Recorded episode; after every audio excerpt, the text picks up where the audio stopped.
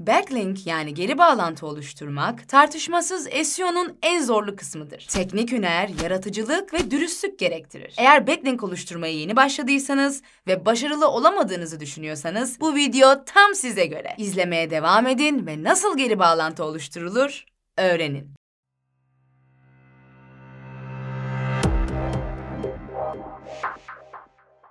Herkese merhaba. Dopinger TR YouTube kanalına hoş geldiniz. Ben Şara ve bugün sizlere backlink nasıl alınır, bu süreç nasıl işler biraz bunlardan bahsedeceğim. Backlink oluşturma, içeriğinizle bağlantı kurmak isteyen, içeriklerinizin benzer olduğu diğer site sahipleriyle ilişki kurma sürecidir. Ve bu ilişkiyi sağlayan köprü linklere de backlink denir. Yani bu tanımla backlink oluşturmanın sadece sizin bir şeyler elde etmenizle ilgili olmadığını anlıyoruz. İlişkileri ve sitelerin birbiriyle olan alaka düzeyini de kapsıyor ve bağlantı kuran iki tarafta kurulan ilişkiden fayda sağlıyor. Yani buradan şu anlamı çıkarabilirsiniz. Backlink almak kadar backlink vermek de size değer ve fayda sağlayacaktır. Backlink alma sürecinin zor olduğundan bahsetmiştim. Peki harcadığımız çabaya ve çektiğimiz zorluğa değiyor mu? Önce bunu kafanızda netleştirmem gerek. Geri bağlantılar yani backlinkler Google gibi arama motorları tarafından web sayfalarını sıralamaya yardımcı olmak için kullanılıyorlar. Google diyor ki ele alınan konuyla ilgili diğer önde giden web siteleri sizin sayfanıza bağlantı veriyorsa bu iyi işarettir. Biz bu durumdan sizin içeriğinizin kaliteli olduğunu anlıyoruz. Bu sözler Google'ın geri bağlantılara ne kadar önem verdiğini gösteriyor. Ayrıca backlinkler sitenizin organik trafiğini de olumlu yönde etkiliyor. Bu nedenle geri bağlantı almak bir blog yazısı oluşturmaktan çok daha zor olsa da buna kesinlikle değiyor. Ama o blog yazısı kaliteli oluşturulmadıysa o içerik için backlink almamız da bir o kadar zorlaşıyor. Yani her şey birbiriyle bağlantılı. Yüksek kalitede içerikler oluşturun ve backlinkleri kapın. Bu arada çevrenizdekilerden backlink almadan da tonlarca trafik alabiliyorum. Bu yüzden kendimi zorlamama gerek yok gibi şeyler duyuyor olabilirsiniz. Ve evet bu kesinlikle doğru. Backlink almadan da Google'da güzel sıralamalar elde edebilirsiniz. Ama hangi arama sonuçları için? Düşük rekabetli olanlar için. Eğer rekabetçi arama sorgularında üst sıralarda yer almak istiyorsanız backlink almak zorundasınız diyebilirim. Bu sorgular en fazla trafiği ve en fazla geliri sağlayacak olan sorgulardır. Örneğin SEO ile ilgili sorgular son derece rekabetçidir ama aynı zamanda çok da kazançlılardır. Peki nasıl backlink alabiliriz? Üç yolu var. Onları oluşturabilir, satın alabilir ya da kazanabiliriz. Hadi şimdi bütün bu yöntemleri inceleyelim. Backlink oluşturmak sitenize manuel olarak bağlantı eklemek anlamına gelir. Bunu web sitenize dizinlere ekleyerek, bloglara yorum bırakarak veya sosyal medya profillerinize web sitenize ekleyerek yapabilirsiniz. Görüldüğü üzere bu çok kolay ve herkesin minimum çabayla yapabileceği bir yöntem. O yüzden sıralamanızı SEO'dan daha az etkilediğini bilmelisiniz. İkinci yöntem backlink satın almak. Web yöneticilerine veya yazarlara bir ücret ödersiniz ve karşılığında sitenizdeki bir sayfaya backlink verirler. Ama bu yöntem Google'ın web yöneticisi yönergelerine aykırıdır ve ceza almanıza sebep olabilir. Çünkü Google bu durumu black hat yani negatif SEO olarak değerlendiriyor. Backlink satın aldığınız anlaşıldığı takdirde siteniz kapanma riskiyle karşı karşıya bile gelebilir. Ayrıca bağlantı satın almak düşündüğünüz kadar ucuza da mal olmuyor. Aklınızda bulunsun. Sonuç olarak önerdiğimiz bir yöntem değil. Backlink alma konusunda son yöntem onları kazanmak. Bu genellikle diğer web site sahiplerine ve editörlerine e-posta göndererek ve onlara size geri bağlantı verip veremeyeceklerini sorarak yapılır. Bu yöntem üç yöntem arasındaki en zor yöntemdir. Ama zaten genel olarak zor elde edilen bir backlink diğerlerine göre daha değerlidir. Ve bu sebeple backlinkleri kazanarak elde etme yöntemine odaklanacağız. Bununla ilgili taktiklere videonun ilerleyen dakikalarında değineceğim. Şimdi bir backlink'i iyi ve başarılı yapan nedir? Biraz ondan bahsedelim. Çünkü biliyorsunuz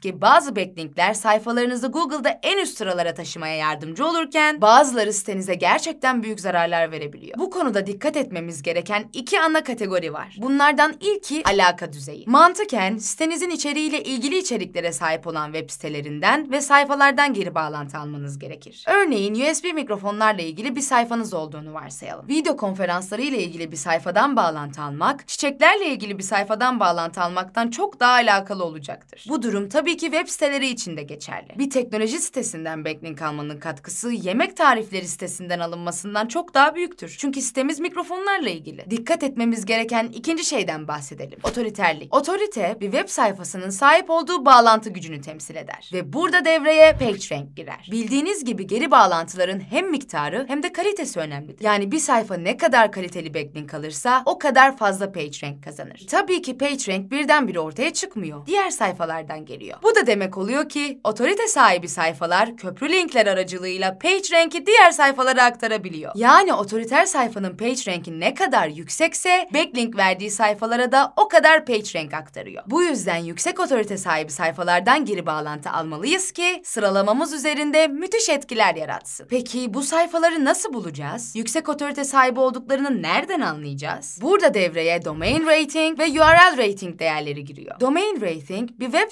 sitesinin backlink profilinin genel gücünü temsil ederken URL rating bir sayfanın backlink profilinin genel gücünü temsil ediyor. Ve bu değerler yüksek olduğunda anlıyoruz ki o sitenin veya sayfanın otoritesi de yüksek. Peki artık teknik meseleleri bir kenara bırakıyorum ve işin yaratıcılık kısmına geçmek istiyorum. İlk olarak içeriğiniz yaratıcı olmak zorunda. Bunu artık ezbere biliyorsunuz ama bu yeterli değil. Yaratıcı olmanız gereken bir konu daha var. O da e-mail konuşmanız. Backlink almak istediğiniz site veya sayfalarla mailleşirken, onlardan backlink isterken yaratıcı bir dil ve yaratıcı bir konu seçmelisiniz. Elinizde iyi bir sebep olmadan sizinle bağlantı kurmalarını isteyemezsiniz. Şöyle örneklendirebiliriz. Biri kapınıza geliyor ve hiçbir sebep sunmadan sizden para istiyor. Bu kadar. Ne yaparsınız? Büyük ihtimalle parayı vermezsiniz ve kapınızı kapatırsınız. Ama size gönüllü olduğunuz bir sivil toplum kuruluşu veya bir toplulukla ilgili bir amaç için para topladıklarını söyleseydi, o zaman ne yapardınız? En azından durup dinlerdiniz. Yani e-mail konusuna dönecek olursak, insanlarla iletişim kurmak için ilk olarak iyi bir nedenimiz olması gerekiyor. Nedenimiz ne kadar iyi olursa hedefe ulaşma şansımız da o kadar yüksek olur. İkinci olaraksa yapacağımız bu konuşmayı kişiselleştirmeliyiz. Karşı taraf kendini özel hissetmeli. Konuda kendinden bir parça görmeli. Son olarak onlara verdikleri bağlantı karşılığında değerli bir şey sunmalıyız. Bu bir kaynak veya içeriğine değer katacak herhangi bir şey olabilir. Bu üçünü sağladığınızda iletişim kurduğunuz o siteden backlink almama ihtimaliniz neredeyse imkansız. Evet, şimdi sizlere backlink alma stratejilerinin birkaçından bahsedeceğim. İlki misafir yazar olarak backlink alma. Peki bu strateji nasıl işliyor? Öncelikle kendi sektörümüze ait başka bir blog sitesi buluyoruz. Bu bulduğumuz siteye ilgili bir konuyla alakalı sunum yapıyor ve konuda anlaşıyoruz. Son olarak da bu site için anlaştığımız konuyla ilgili bir yazı yazıyoruz. Bu şekilde yazı yazdığımız sitenin kitlesini kendi sitemize yönlendirebiliyoruz. İkinci stratejimiz kaynak sayfalar üzerinden backlink alma. Bunun için ilk olarak sektörümüzle ilgili kaynak sayfalar buluyoruz ve sonra onlara ulaşıyoruz. Ardından onlara sitelerine dahil etmeleri için kendi kaynağımızı, kendi içeriğimizi sunuyoruz. Bu stratejinin işe yaramasının sebebi bu kaynak sayfalarının tek amacının yararlı ve faydalı kaynaklara link vermek olması. Yani eğer içeriğimiz kaliteli ise ve okuyanlara konu hakkında yardımcı oluyorsa bu kaynak sayfalardan kolaylıkla backlink alabiliriz. Ve son stratejimiz kırık linklerden backlink alma. Bu strateji gerçekten çok işe yarıyor. Çünkü sitelerini önemseyen